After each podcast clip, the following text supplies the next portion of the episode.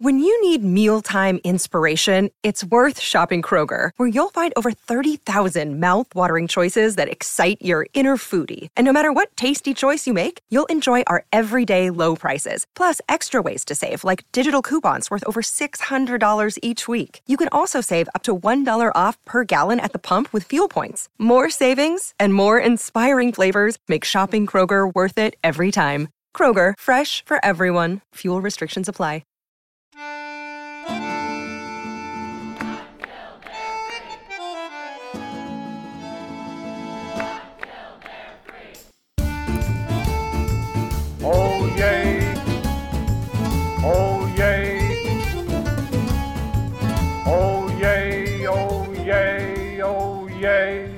Willkommen, bienvenue, welcome.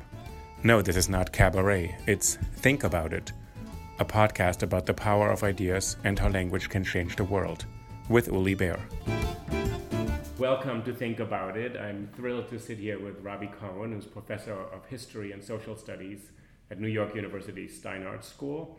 Robbie, thank you, first of all, for joining me on the podcast. Oh, it's my pleasure. So, you've written over 10 books on the history of the free speech movement, on social movement, civil rights movement, a really incredible biography of Mario Savio, who was the founder of the free speech movement at the University of California. Another book I'd love to mention is Rebellion in Black and White. You wrote, you co-edited Yeah, on Southern student activism in the 60s, yeah. Uh, on student activism, which I think is a really powerful and wonderful book. Oh, and I put all the references to the books on the website so the listeners can get those. Right. And you've studied and been really interested in student activism for over 30 years or so and studied the last 50 years of that. Yeah. And I've read a couple things you've written recently. We're going through another moment of really, you could look at it really positive student mm-hmm. engagement and that mm-hmm. student activism on campus, and mm-hmm. that free speech is often used as the lens through which to view this. If we can start there, what's happening today, and then maybe go back historically a bit to what Sure. happened 50 years ago. Sure. Well, first of all, I just would say that the free speech is being used in a way now that it was never used in the past. I mean, there are, what, what I mean is, it's been embraced by the right wing students as a kind of a fig leaf to, I mean, I think there's a lot of sort of free speech masquerades going on, that everything's a free speech issue now. And, you know, having studied genuine free speech movements, I don't think that's true. So, just to give you an example, trigger warnings. You know, that's the media blowing this whole thing about when people are, uh, students are being forewarned about pieces of literature that might be upsetting. That's seen as some horrible free speech violation. And really, it's not. It's a pedagogical question. Like, what do you, I mean, are, is it responsible to introduce students to literature without giving them some background as to what they're going to be reading? That's not, you know, a free speech issue is when someone's trying to stop you from speaking, you know, and that's really been lost. And a lot of times, I've just been doing the study about the University of California, Berkeley, during the Trump era, and looking very closely at right wing students, the Berkeley College Republicans, and finding that again and again, they're making things, free speech conflicts out of things that aren't really genuine free speech conflicts. Uh, so, in other words, I'd say there's almost this, this free speech hustle going on that makes it really hard to discern a genuine free speech issue from an issue that people are trying to make into a free speech issue because it, it makes a good headline or it will attract attention to their organization. So you So- could say, first of all, that free speech is obviously copious enough, sort of mm-hmm. a label, big umbrella, big enough that a lot of things can be fitted into it. Mm-hmm. When you're saying there's genuine speech issues, when mm-hmm. someone's speech is really suppressed or censored, versus these other things, but you're right, the media picks it up, and we have a free speech scandal, controversy, you know, with regularity on college campuses. Yeah, and I think also, I just want to say, connected to that is, I find a great deal of cynicism and hostility towards student activism. And the media reflects that. And middle aged people, not all of them, but a lot of them do. Because I get t- called by reporters all the time, and their premises are really very conservative on this. It's like, you know how they tell the athletes, what they tell the basketball players, you know, shut up and play.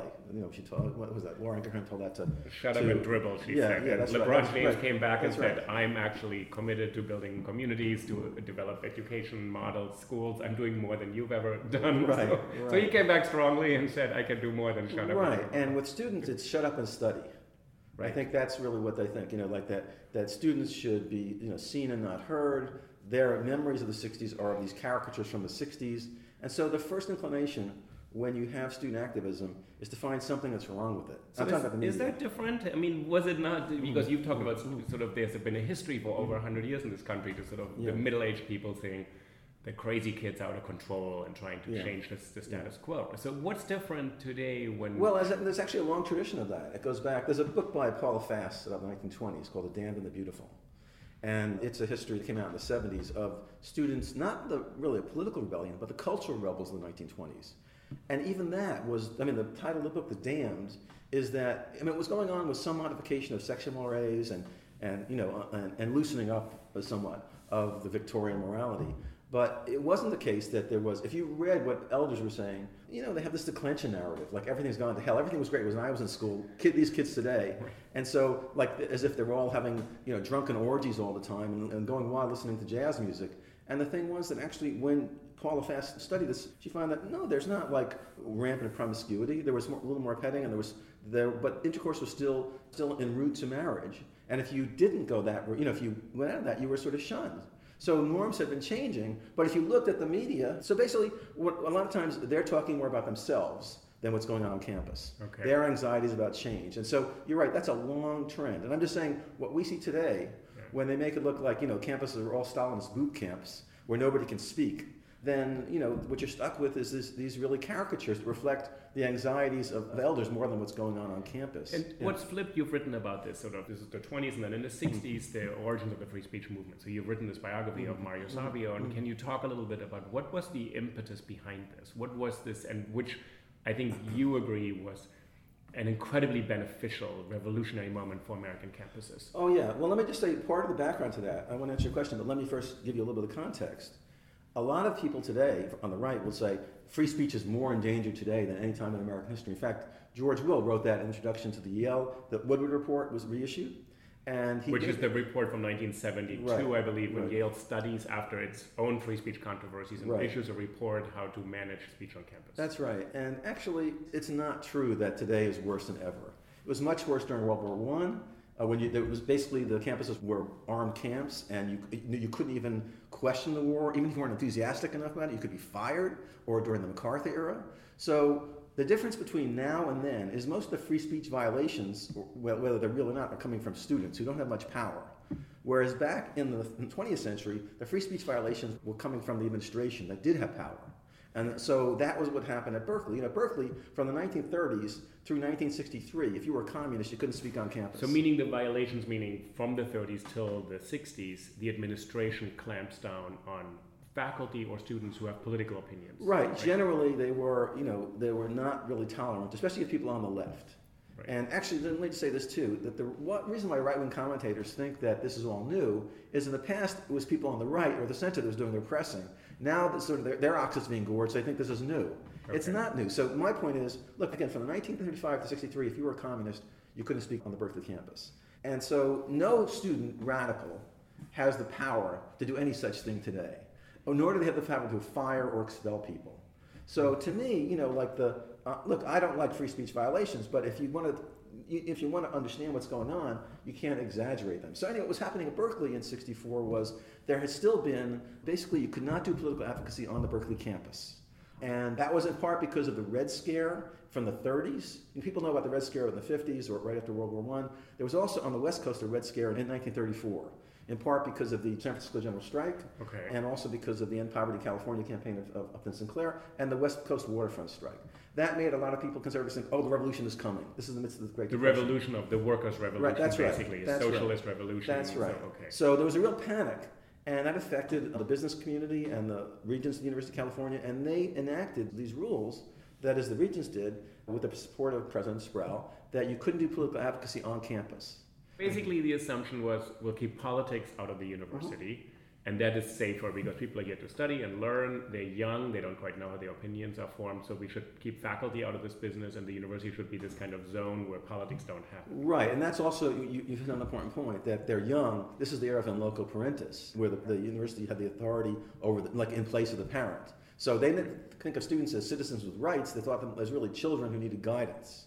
So in any case, what you have here was these regulations. At Berkeley, it was called the Sather Gate tradition. You know, Sather Gate is right, you know, on the, Right. on the exit, on the So entrance. that's the gate who's actually between Sproul Plaza and the next plaza over, so it's kind of the symbolic entry to campus. Right, but back then it was the actual entry. it Before, was the they, actual before entry. they built that, you know, student union building, that was Now really- it's like- that's right. So you could do political advocacy on the sidewalk, But not inside Not in, so think about that. There's more freedom of speech off campus because of the First Amendment than there is on campus. Right. Because and, and part of it is they don't want to antagonize the right wing in the state legislature.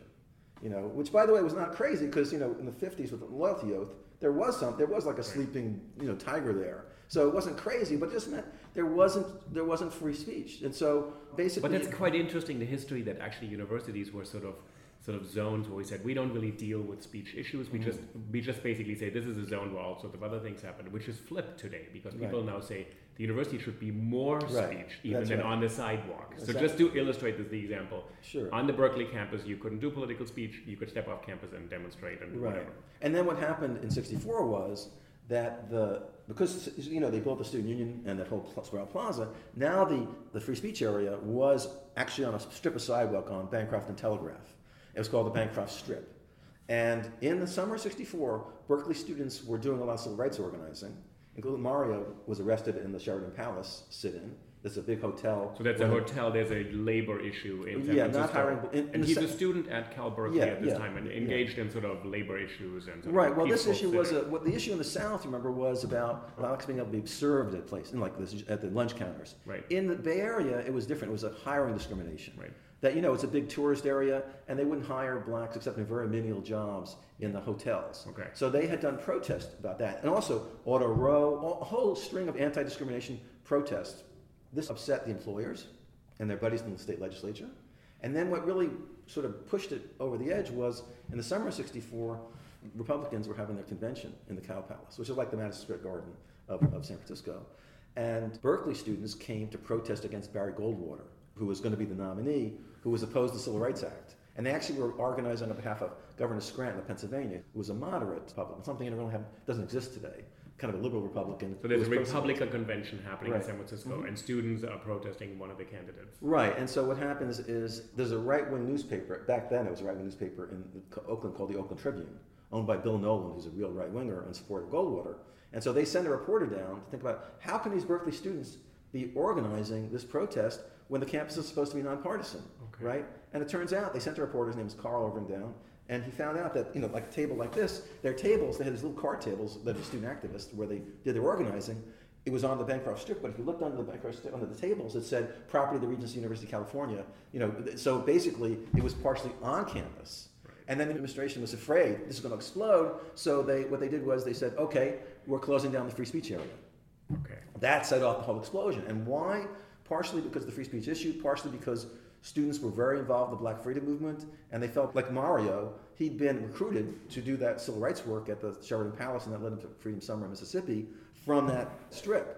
So people felt that was an important part of their education, and their, you know, that you could find out about any issue just by walking, you know, walking through the entrance. You know, now they close that so the university is sort of doing two things. It sort of wants to get rid of political speech because it's controversial, and it wants to protect itself. Say we're going to be caught up in other social Mm-hmm. movements. There's going to be, as you said, there's political parties, employers, unions, the civil rights movement. We want to stay out of all of this. Mm-hmm. Right. Mm-hmm. In some ways, so you could say it's kind of a defensible position for a moment to say let's just keep that off campus. Right. But you can keep ideas and people off campus. I guess these students are the ones who are bringing these ideas. Well, they were also see they would they, they put it differently than you. They would say you have free speech on campus, but we don't have advocacy. okay. Like you can talk about how bad racism is, but you can't organize a demonstration from the campus. Right, right. And if you think about that distinction, it's almost impossible to make that distinction. So you could say the racism at the hotel is terrible, but then if you say, so let's have a picket there tomorrow, and that's not a speech act, of course that's a speech act. Right. So it was really not a position that was defensible. It was really, though, you know, it was like this Faustian bargain that the university made to protect itself from the right wing. And so what happens in '64 then? So and, you know, and so and how does Mario Savio become the leader of this movement? Which Mm-hmm. Yeah. I think he credits a lot of other people as well. But Yeah, you yeah. talk quite Well, a bit about what his own experiences Yeah. and why he valued speech. so Well, it was a collective leadership, but he was the, the most famous orator of the movement and one of the key, he's sort of like the most famous leader of the movement. But the reason why he emerged from it was a few things. One was, first of all, he was very viscerally involved with the issue of free speech because he had a terrible stutter all through his life. And so for him, when they named the struggle at Berkeley the free speech movement, he said it was also about the free movement of my own speech. So in a way, it's almost like you know that movie about the king. You know the the king. Oh, the, yeah. the, just the, the king's speech. Right, that's uh, right, Which because- about being trained how to speak without a stutter. Right, Right, because he actually sort of found his voice through his activism. He was so outraged that he kind of lost that, not entirely, but there's still elements of it, but he was able to rise out of it. And the reason why he was so involved in it was he had just come back, he'd done that, he'd been active in that Bay Area civil rights movement, and then over the summer, when he was in jail for the arrest at Sheraton Palace Hotel in the spring of 64, he heard about Freedom Summer from his cellmate, and he decided to apply, and he went there. Okay. And it was a very dramatic event in his life. He did voter registration work and taught in a freedom school. And that meant bringing black farm, the voter regiment meant going down to a white controlled town courthouse and having these African American, elderly African American farmers risking their lives to go down there to register to vote. And for him, like so seeing the courage of those black farmers, there was one incident that was especially powerful to him. That he went down. You you see, when you bring people to register, you can't go in the room with them when they go in. So this elderly black farmer went in, and it, it's the sheriff's wife is the registrar. She says, "What do you want, boy? What do you want?" He says, "I, I want a radish, ma'am." That's how they said the African American farmer said it in that part of Mississippi. I want, I want a radish. She said, "Radish? What do you mean, boy? We don't got a radish here." And she knew what she wanted, and but she, and this is how Mario put it, she wanted to make him eat shit. She wanted to humiliate him. And Mario was standing there thinking like, you know, this farmer could lose his farm, he could lose his life for what he's doing. And so for him, it was like he felt like this was really, you know, not some lark. This was really serious. And so when he came back to Berkeley in the fall after doing that organizing, and the administration tried to shut down the free speech area, which is where we're recruiting people to help in that struggle, it was like, no, no, no. That's not just an abstraction. This is about like trying to, this is a place where you can involve students in trying to mobilize against the worst problem, the, the worst blight on American democracy. And the worst blight on American democracy at this point is the denial of the vote. Right, In some ways, right. the voice and vote are very much linked, and That's so the right. Oh, democratic yeah. participation and citizenship is sort of it's an essential American right. Exactly, They're not doing a little sure. dispute about some issue of politics, but they're saying this is the most essential Right. right of political participation Right. for citizens. And then, then what happened was the students tried initially, you know, people have stereotypes by the 60s. The first thing you do is you take over a building, you know. That's not how it worked. They couldn't believe that the university, and when I say they, I mean mostly it was led by the left and civil rights activists, but all, all the way to the Goldwater Republicans, because nobody could do political activism on the, way that they had done the ban. So they think, this is crazy. So they tried to meet with the dean.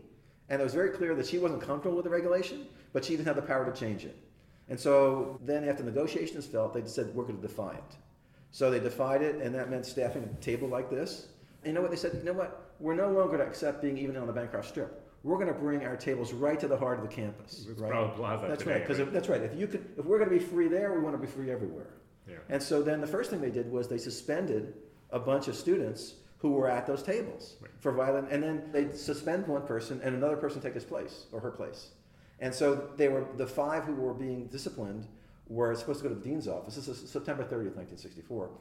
And instead of like just those five students, 500 showed up Okay. and said, "You meet with them, you meet with all of us, because we all did the same thing. Don't select them or punish them for something we all did." But that's very powerful that there's solidarity, Yeah. and everybody was risking something. Yeah, These are that's right. students enrolled in the mm-hmm. University. Oh, yeah. They're risking their entire education here at this point. Right. So the deans wouldn't meet with all the students, so they sat in. That was the first sit-in. But then the next day things escalated because what they did was they took some of the tables and put them even on the steps of Sproul Hall. And Jack Weinberg, a civil rights organizer, was staffing the CORE table, and they knew he was a non-student, so they arrested him. And when they went to arrest him, you know, Jack had done sit-ins all summer against discrimination, as I told you in the Bay Area. And so what does he do? He goes like limp, like a sack of potatoes. Mm-hmm. And so they can't just sort of quickly get into the car. And so what happens is instead of being able to just drag him off quickly, it takes a little while. And while he's doing it, people are saying, sit down, sit down. And they surrounded the police car, a nonviolent blockade. And Mario's role was he had been one of the key organizers. He took off his shoes so as not to damage the car and start using it as a platform or a podium Quite famously. to explain. So he stands on a car and he gives that big speech. And that is like so symbolic of the 60s, is liberty over order. You know, the police Okay. car is a symbol of order, and that's how it began. And it took, just to show you how, how deeply rooted these old restrictions were, it took a semester. It was basically a competition between the students and the administration to convince the faculty. Whoever the faculty would support, that would, they would win. And it took all semester and ultimately a huge occupation of the administration building that led to the biggest arrest in California history on December 2nd and 3rd, 64. And then the administration attempting to have this big compromise without consulting the students. They had a big meeting in the Greek Theater, you know, on the hills of Berkeley. Yes. And they didn't invite any student to speak.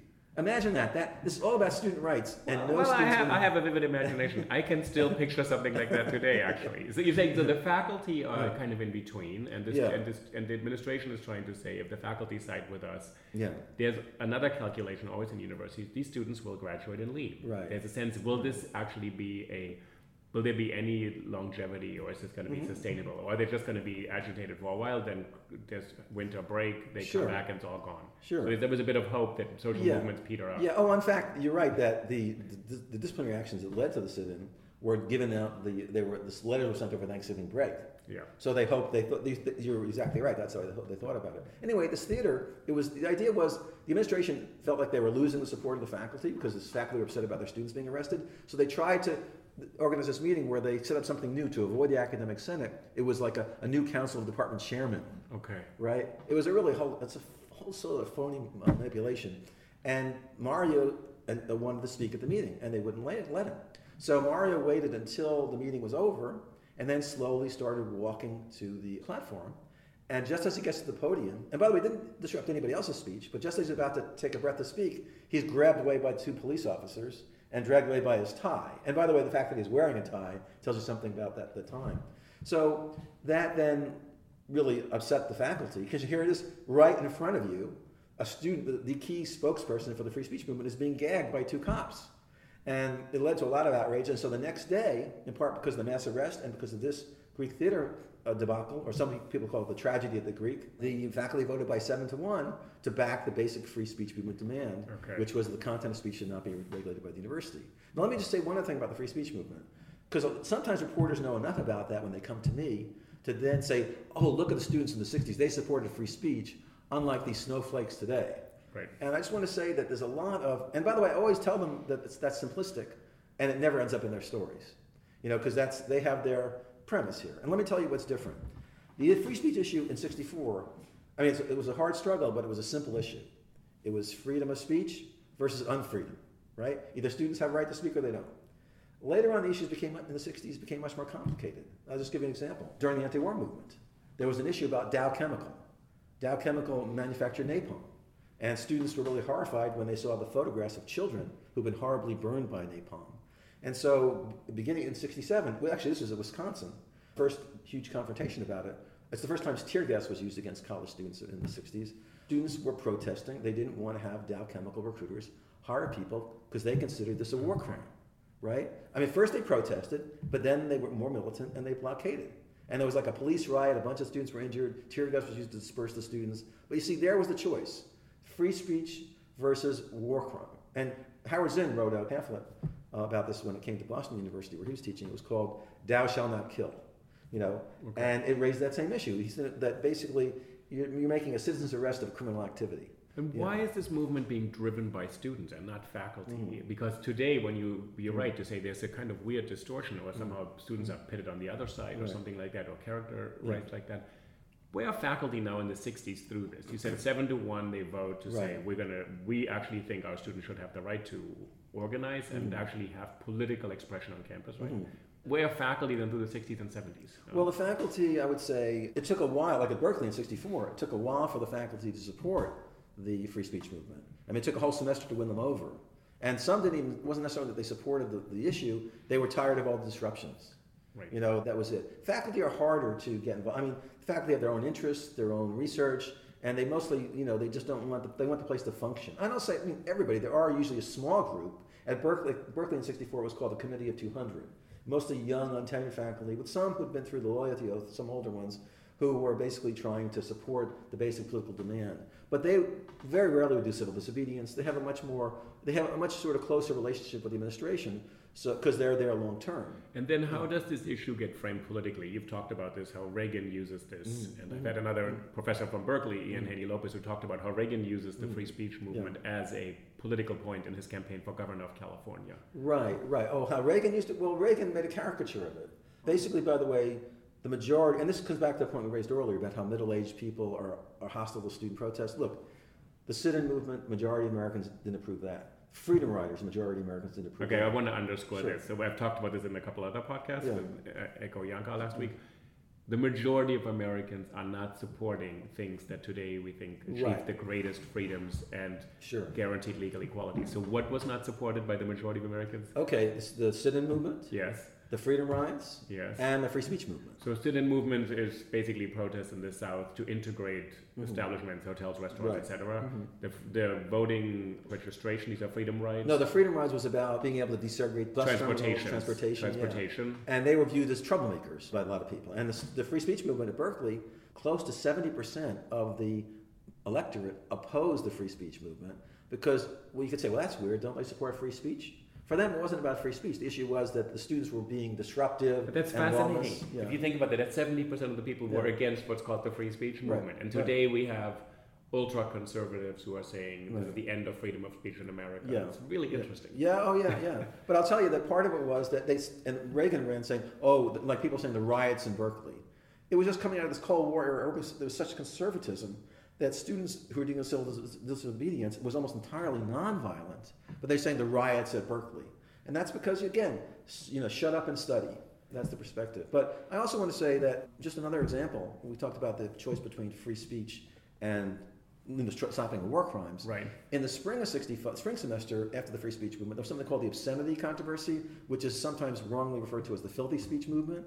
I don't know if you know about that, but what happened with that was that, uh, and I use this as an example to, to kind of straighten out these reporters that not everybody was a great civil libertarian on the, on the student body. The issue there was a street poet named John Thompson had just in, in March of 65 came onto in front of the student building at Sproul Plaza with a sign saying "fuck."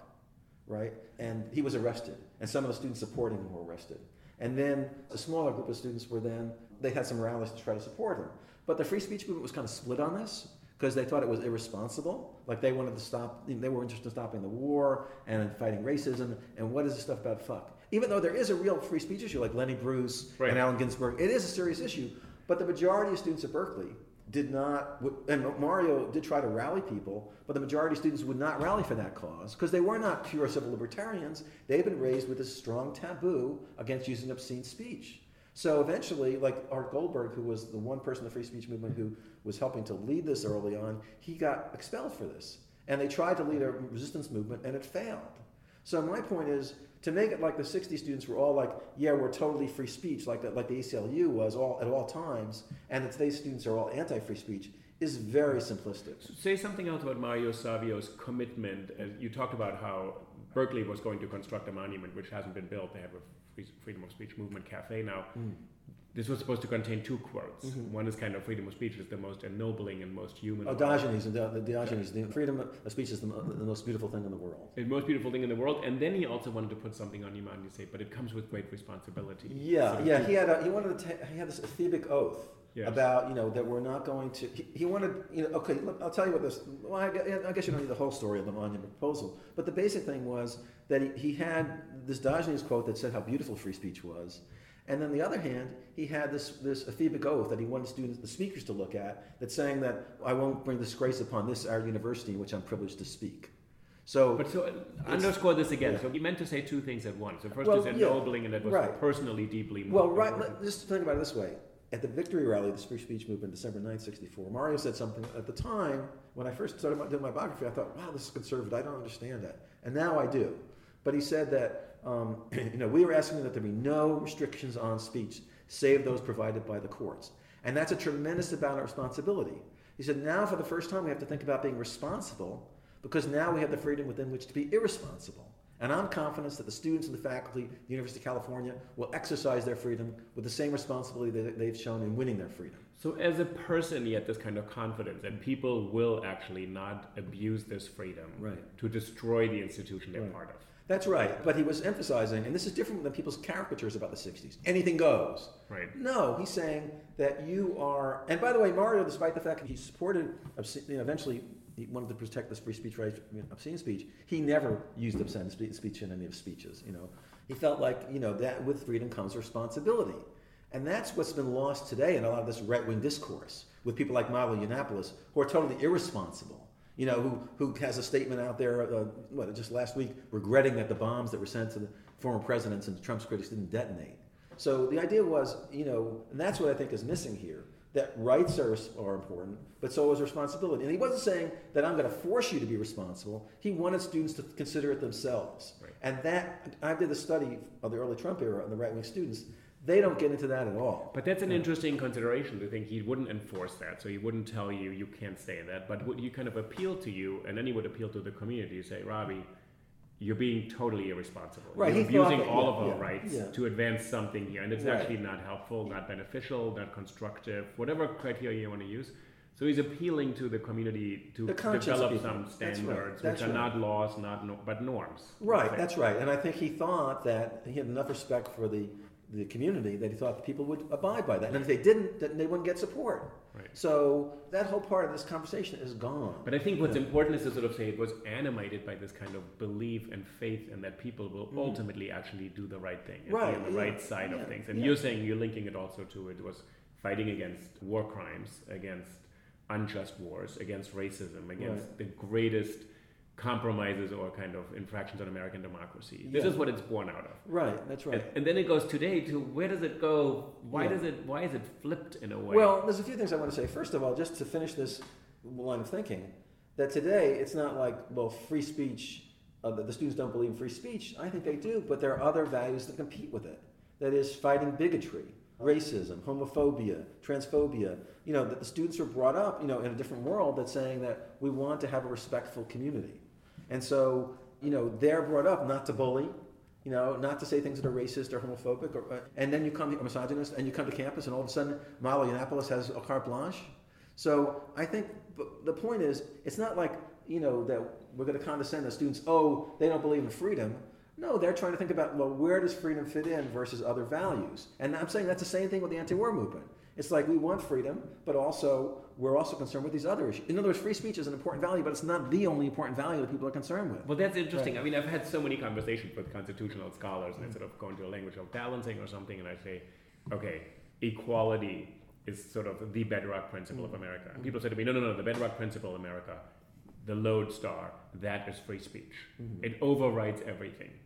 This is not found in American jurisprudence and the founding fathers, no documents. It's kind of become this in a way, and it's Yeah. become a tool to undo other things. Well, it's not. First of all, there's always. It depends on who you talk to. Yeah. But there's always been like if you look at that film, The War at Home, that shows the organizers of the protest against Al, the SDS organ, Students for Democratic Society organizers, said sarcastically, "Yeah, free speech for murderers."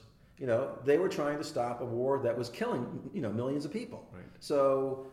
I think there is, an, you know, it is problematic because you need the freedom too in order to be to do your anti-war organizing. So I'm not saying they had it totally right, but I'm just saying we need to be respectful or try to understand rather than caricature people who are having these dilemmas about, you know, where does free speech in versus other important competing goods. And you're Yeah. saying the history of this particular movement in America, from the beginning, there are other goods that people take into consideration. Yeah, but I would just say that usually in the history of America, and I don't think students really understand that today, mostly people who are fighting for things that people on the left think of are good, were they were the ones being suppressed.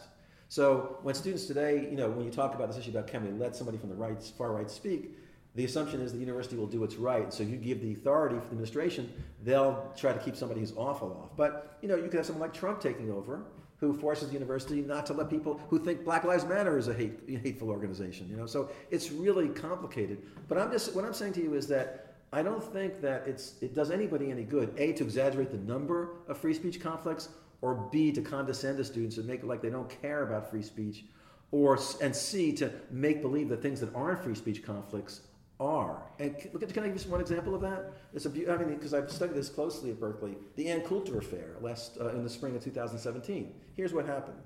After the Yiannopoulos thing happened, the, the riot happened, they got this sort of, I think, this kind of idea from Trump, who did this really outrageous tweet that claimed that Berkeley had suppressed speech and was violent, and you know, was threatening to take away their federal funds. The university had allowed Yiannopoulos to speak. They didn't stop him. And the university did not promote violence. It was invaded by 150 anarchists who were trying to disrupt the speech. So it was a big distortion. The university canceled the speech because they didn't want anybody to get killed. There was a riot. And there had been someone killed at the University of Washington a week and a half earlier.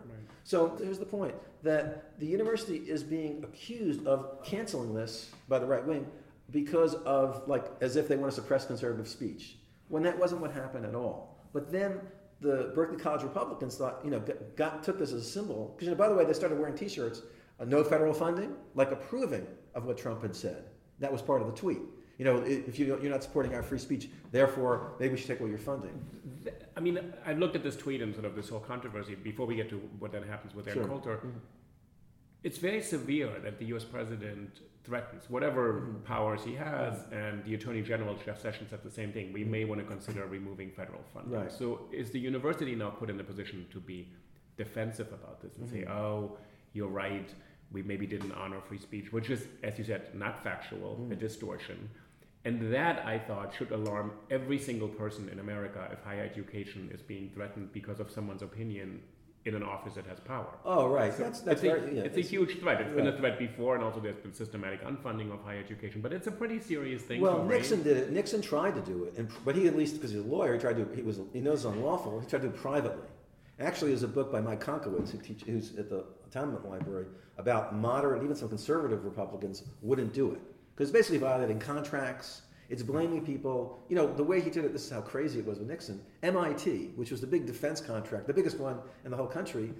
Nixon was angry at the anti-war protesters there. Now, the anti-war protesters are totally different. Forget about the morality of who's right.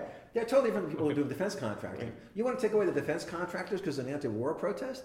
You know, that's so cr- you know it's so crazy. But he was doing that privately, whereas Right. Trump is all in public. public Right, right. So it's like you know, also a lot of times the right is claiming to be for freedom of expression, but really is a repressive side. You know, part of this isn't oh you can't heckle, you can't just you know obviously you can't riot, but the idea is that you know I think that there is you know there's kind of a dishonesty about what's going on here.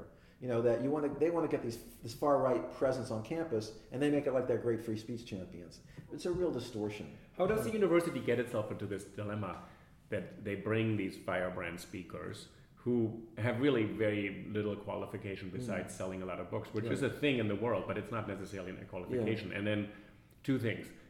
There are thousands and thousands of events on a campus such as Berkeley every year that happen routinely, no problem, no free speech is violated. Right. Secondly, people are excluded routinely every single day from being invited. Right. If you're not qualified, you're not going to give a lecture in the physics mm. department, in the law school, mm. in, Right. in the art program.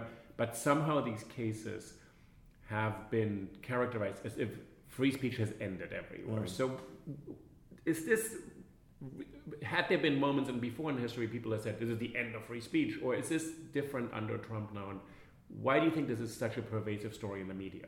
Well, I think because first of all, the right has gotten much crazier. You know, you wouldn't have speakers. I mean, like look, let's wind things up a bit. You know, you go back to Young Americans for Freedom in the '60s. You know, I wasn't fond of that organization, but they were actually in, interested in engaging you in debate. Whereas this is really more assaultive. You know, it's like, can you? How many different groups and the left can you attack at the same time to make them furious? So there really wasn't a case where you had speakers coming to campus who was there to assault people's sensibilities the way that's happening today. So I think that's something new. I mean, the right, I think in the country, in the United States, is now flirting with fascism. And that was not really true in terms of campus conservatism. I mean, that was, there was some of that off campus, but usually not so much on campus in terms of the, the, the, the students. So that's what's different about it. I also think, by the way, that you can ask why this is happening. Partially it's Trump's success and that model, but partially it's the fact that the right was not successful. Like at Berkeley, you could bring all kinds of right wing speakers, you get like 10 people or something. Right. So this is a way for them to get headlines, to make to make all, and also it's a token of their alienation from the liberal university. So why did the media participate in this? I've hmm. actually been kind of a bit perplexed because I think a lot of people in the media who write went to university and college hmm. and somehow still get it completely wrong. I really think they get it pretty much wrong when they think, oh, free speech has ended, and they make this simplistic idea. It's free speech on one side, which is absolute, which the law is never recognized as such, but let's say it's absolute. And hmm. if a conservative firebrand doesn't come, at the end of free speech. Mm-hmm. Why does this story have such? And I wonder whether behind it is a larger concern about academia, about mm. expertise, about knowledge, and this is getting like a Trojan horse into the university to say, Well, there's a few parts to it. First of all, there are sometimes free speech violations, like the riot by the Antifa was a free speech violation. So they have something there that's true. But also, there's a lot of hostility to the university on the part of liberals. As, I mean, some liberals as well as the right. You know, that's if their PC Stalinist boot camps. That this fits right with that narrative. And this, it for Berkeley, it's like it's like catnip to the media. Oh, the home of the free speech movement is trampling free speech. Right. That's irresistible, not just to the right, but to people, columnists in the Washington Post, who don't do their homework and don't actually find out what's happened. I'll give you the Coulter thing as an example, because it's a beautiful example. Once they found out that the Yiannopoulos thing could get them, the Berkeley College Republicans could get them all this mileage, then they, they're going to try and really trash the university's free speech record. Just saying, oh, all these liberal hypocrites. University is not really a center of free speech. This is all bogus. And so what do they do? they invite Ann Coulter. They announce that as the Berkeley College Republicans in late March announce we're bringing Ann Coulter the last week of classes to speak about immigration. And you know, she's a raving nativist, you know, right. just an extreme nativist, right? And by the way, and this is a campus community that's very diverse, has undocumented students, and a big immigrant community, very progressive. But the point is, in Berkeley, just the logistics of this. There's a over a thousand student organizations, and they have something else on campus, which you'll be surprised to hear.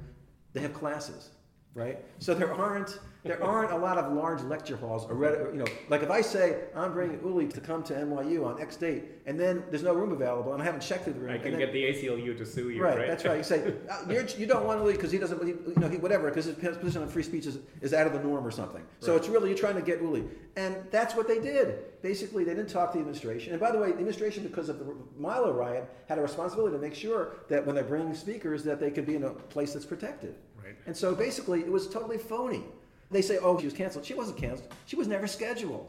Right. And then they offered her, listen to this, they offered her, this is last week classes, you can come speak the next week, which is, you know, Berkeley Dead Week, which is where people are studying for their exams. And she tweets in capital letters, no classes then, I'm not coming. As if no, where are the students? They're at the beach. Right. They're all there studying for their finals, and they have more time because there's no classes going on, yeah, right? Yeah. And so basically, what does she have here? She had free speech martyrdom and a PR bonanza. She had nothing to say anyway, nothing new to say anyway. So what I'm saying is like they just it's a total setup, you know, where they made the university look like it's suppressing speech when it's not. So these are kind of, on some level, you could say these are just games. It's the media. It's spectacles. This is mm-hmm. a circus act. Mm-hmm. But it's more serious than that. Yeah. There's something behind it, and I think what's kind of what I've really tried to get to, and that's why I've had you know conversations with students on this podcast to sort of say what really happens to students in this. And I've mm-hmm. I've talked to students who've become mm-hmm. engaged and mm-hmm. actually tried to do counter events, not protests, not riots, mm-hmm. not demonstrations. Yeah. That we're trying to program something that is that speaks to other values, and it's hard on them. Mm. And I've been surprised what you said earlier that this kind of you know middle-aged reaction at the students because I always thought well the university exists principally for the students. So mm-hmm. the students, it's not doing well for the students. We should listen to the students. But there's more at stake than just Ann Coulter getting another sure, PR sure, moment out of this, which she generates every other day by right, being outrageous. Right. Yeah. And I, I feel sorry that the university allows itself to be used on this. She yeah. You know, she has um, a few other platforms which yeah yeah yeah so it's more serious there's something well else. i think there's an issue here about the there isn't a lot of support for the university i mean think about it the right thinks it's it's a left wing. You know, it's it's a, like a cultural fifth column. Some, Meaning what? What are the first four columns again? Remind well, me. well, the, you know, the idea is that we are everything they hate is being generated by the university. Diversity, you know, support for you know, right. kind of questioning authority, all kinds of things that drive the right crazy. That's what they see the university is doing. And so all of scientific research, history, economics, philosophy, all these other things they also love and want to re- keep and uphold. They're also in the university. Well, that, so they see, only see the see, kind of leftist. See, never, they never talk. This is a funny part too. You're raising an important point here Berkeley really has become like a STEM campus, right? And they don't think about, but the right doesn't think about Berkeley that way. You know, basically, like I was out there in 2014 because my Savio book was used for the Common Reading program out there, and so I was going to all these classes. Every lecture hall I went to was one that wasn't there when I was at Berkeley in the 80s, and they all were STEM lecture halls, right? right. But the notion is that it's basically you know a left-wing campus, right. and it's a, it's a big caricature. So I think that's part of it. Uh, and by the way, this is another issue is that, and Nils Gilman, the assistant to the chancellor, uh, Dirks out there spoke about this, that you have very few people outside the university defending the university. People from the right think it's this PC, this is cultural. And this is a problem because yeah. you would think if it's a STEM campus, let's say that's a good development or it's a neutral development, you would think so many incredibly important discoveries for everybody are made on in universities. Right. Actually, at a very low cost for society in a way that right. people are doing research yeah. and generating knowledge sure. and actually is beneficial to society. So why don't we have that story and instead we have a few you know, fringe elements in the, in the comparative literature department or something like that yeah. are radical Marxists. Well, because they're not the ones who are getting on the mass media. Uh, you know, like especially Fox News, and I think, by the way, in a surprising way, the right wing blogosphere and, and, media shapes what a lot of the mainstream media mm-hmm. writes about the university. Mm-hmm. mm-hmm. And if there isn't a story that they can bash the university on, they're very rarely talking. I mean, I know this because On the eve of the, the second, the, when Milo was invited back, they expected all this trouble, and there wasn't any. I was invited as a guest on Fox News, and then when it went off without a hitch, you know, they canceled it. Right? If they can't bash the university, they're not interested in it. So, what do you think about this advice people give a lot to say, oh, if someone like that comes, just ignore it, mm-hmm. don't talk about it, uh-huh. don't show up? Uh-huh. And then students are saying to me, well, we're a bit ambivalent about this because being told not to come to class today mm-hmm. fulfills the point of these people who don't want uh-huh. me to uh-huh. be in class yeah. today. So, yeah, yeah. this is my university and I'm being told not to come today. So, how do you think people, the university should respond to these when they become the stage for these cultural conflicts? Well, I think first of all, I mean, just to, just to give you an example, like first of all, I don't think the university should allow a speaking event to disrupt the whole university. Like what happened at Berkeley was the chancellor, Christ, wanted to have it up on, on Lawrence Hall of Science, you know, away, and the lawyer said, no, you have to give people access to the central campus. And I would just say, we're going to put them up there because we don't want to disrupt. In other words, like you shouldn't subordinate the educational mission of the university to making the political circus. So I think, you know, I think this has to be put, be some pushback. You can't let, you know, this is my perspective. You can't let this particular reading of the First Amendment dictate you know everything you do. And by the way, the settlement on the free speech movement was you don't regulate the content of speech, but that's subject to time, place, and manner. You're not right. supposed to disrupt the educational mission of the university. And this is important what you're saying that, that do not disrupt the educational mission. The courts have always recognized that. Mm-hmm. The courts have actually mm-hmm. always recognized that the university has a right to decide how it does its business, yeah. and it should not allow things to interfere with that. So time, place, manner restrictions are possible. Yeah.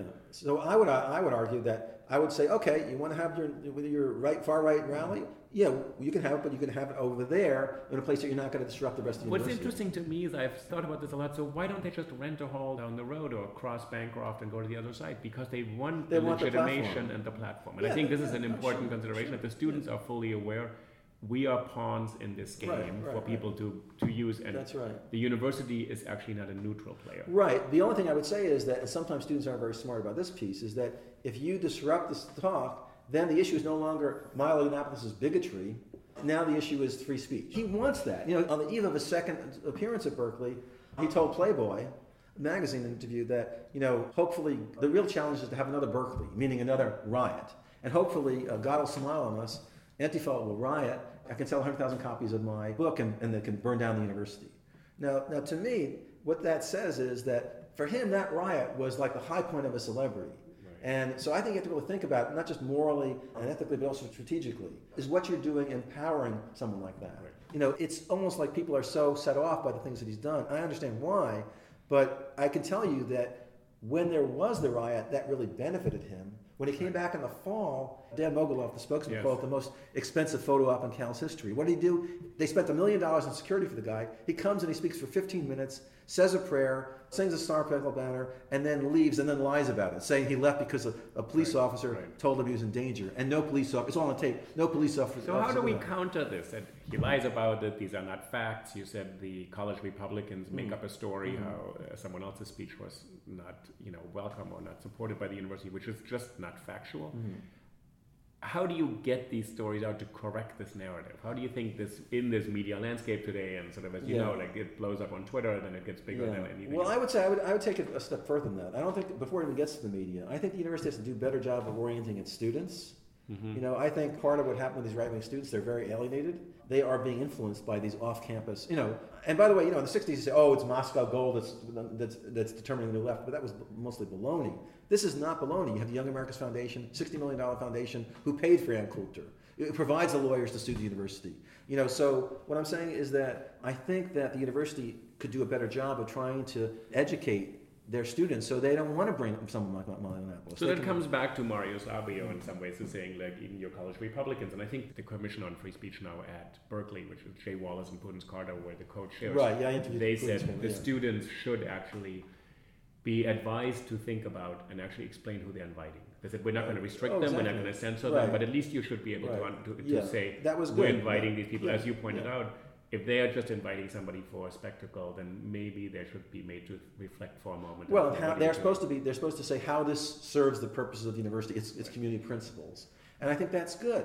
In other words, I think here's what happened historically, just so you understand my take on this, is that once a loco parentis was abolished in the 60s, right, that then freed the university. Oh, we don't need to deal with students, we don't need to police their lives and all that. It's your problem, right?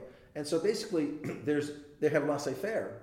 And that's good in terms of freedom, but not in terms of responsibility. Right. So, like at UCLA, where they did have an advisor, like a conservative professor, who had a relationship with the Republicans, they did. They decided not to bring Milo Yiannopoulos after the talk. Because So- the faculty advisor probably didn't want to risk his reputation and name and said, actually, I really don't have anything to uh, say in favor of this invitation, right? Well, he just said that basically, you know, this is not a really legit, you know, not a credible conservative speaker. right. Let's get speakers who are going to right. are going to engage people, not just antagonize people. So there was nobody at Berkeley, and people tried, by the way, but there's nobody at Berkeley who had that relationship with the Berkeley College Let me ask you one other question, sort of historically, over the last two years.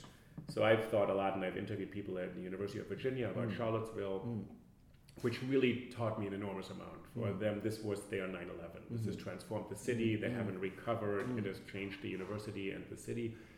And then we've had other events, so uh, that sort of shifted this, and I think we're in a slightly different place from two years ago. Mm-hmm. I think people are no longer looking at this and saying, oh, there's no free speech because someone didn't come. They're thinking, this is about violence, this is Mm. about normalizing hate speech, this is about incitement. Yeah. Do you, where do you think we are now? And do, Well, I think, for example, just the parallel to Charlottesville is that the issue, you know, like when Yiannopoulos was canceled here the other day, or, you know, for safety at NYU, he says, oh, poor gay little me, as if I'm, you know, I'm so weak, I'm just here to speak my speech. But, and it's not so simple, and he knows it's not, is that he attracts very far, far right wing people to campus, like white supremacists to campus, and some of them are violent. So it's not simply a question of like what the speaker is saying in the speech. It's what does that event turn the campus into? And so a lot of the students were focusing, they felt like this is insulting. I don't care what he said. It's not that I can't take diverse point of view. It's that this was said by an Asian American vice president of the student government at Berkeley during one, one of the free speech forums that Chancellor Christ organized. He said, look, it's insulting for you You don't think we can deal with diverse points of view? That's not the point. It's my friends who are African American Latino who are afraid to walk on the plaza on their campus because this event has drawn these folks on. You know, so and we have a history of knowing there have been attacks, there's been violence, there have been. Well, There was street violence in the Right. summer, not just at Charlottesville. There were street fights in Berkeley between the Antifa on the left and these white supremacists slash Nazis on the right. But to me, it always takes like there's a kind of tension between kind of an historical and cultural awareness of the context that this has happened versus mm. this kind of abstraction in the law of absolute neutrality, Yeah. as if we don't know what these statements mean, which Yeah. is this kind of legal trick Yeah, to say we have, and then student is saying no, we know what happens. Yeah, and there's a case where you know my advice to the university would be if you have to bring someone like this in, just make sure it's in a place that you choose that's not going to disrupt the university. As I said, that was the chancellor's first inclination, but the lawyers, you know, it's this way of like interpreting the First Amendment, like weaponizing the First Amendment. So universities, you know, Bob Post from uh, you know the former dean of the Yale Law School said, He's, he's on the podcast. I Yeah, have yeah. him here. He actually says this is a total confusion Yeah. to use the First Amendment for said that- academic questions. Yeah, he says that, look, the, I think one of his best lines is that he spoke to my teachers group. The campus is not a park. You know, you know, in other words, like it's or it's not Madison Square Garden. It's an educational institution with a mission. If this is not contributing to the educational mission of the university, in fact, if it's disrupting it, then we have to rethink it. And I wouldn't think that means to ban people, but it might mean to, you know, to have them at a time and a place that is not going to disrupt the university. And that's what they did at Berkeley with their major events policy. And how did the Young America's Foundation respond? The right way? They sued the university. Right. You know, the university is trying to prevent another riot, and they make it like, oh, you're oppressing. And one thing I said about this, by the way, is that the free speech movement was a free speech movement. It wasn't a time and place movement. You know, they're making it like, you know, if you don't give us exactly at the venue that we want at the time that we want it, you're denying our free speech right. If you gave the Berkeley students at 64 Zellerbach Auditorium for their speakers, or some other big hall that was maybe a little bit of ways, they would not be saying you're violating our free But speech But what you're rights. saying is as if these kind of events are set up in order to find a problem. And Mm. the university goes out of its way and says, we're going to give you Zellerbach, we're going to give Yeah. you, you know, Lawrence, the labs, we're going to give you a great space. And they're saying, that is not right, this is not the right day, this is not the right, Mm. Right. venue, this is not the right location. In some ways, they're trying to actually find a problem where Sure. there may be no problem. Exactly. It's a free look. You could not have a more pro free speech administration. And I say this, you know, it's bizarre to me if you think about it, because my histories have been mostly critical of administrations because usually they're not pro free speech. But Carol Christ, and also Dirks, but particularly Carol Christ, when she came in to become chancellor, Who is the chancellor at Right, UC Berkeley right now? She came right? in saying her first year is going to be free speech year. Absolutely, And yes. free speech is who we are.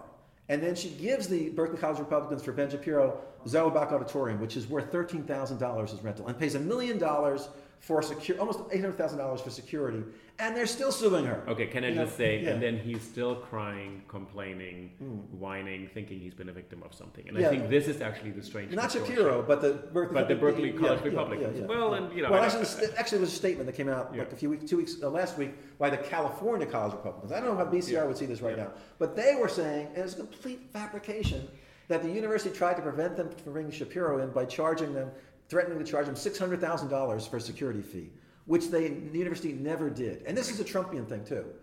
Facts don't matter. Right. You know, so if you can make the university look repressive, you just go ahead. And they're all over Fox News lying about this. I mean, really, it's incredible. I have to say this too.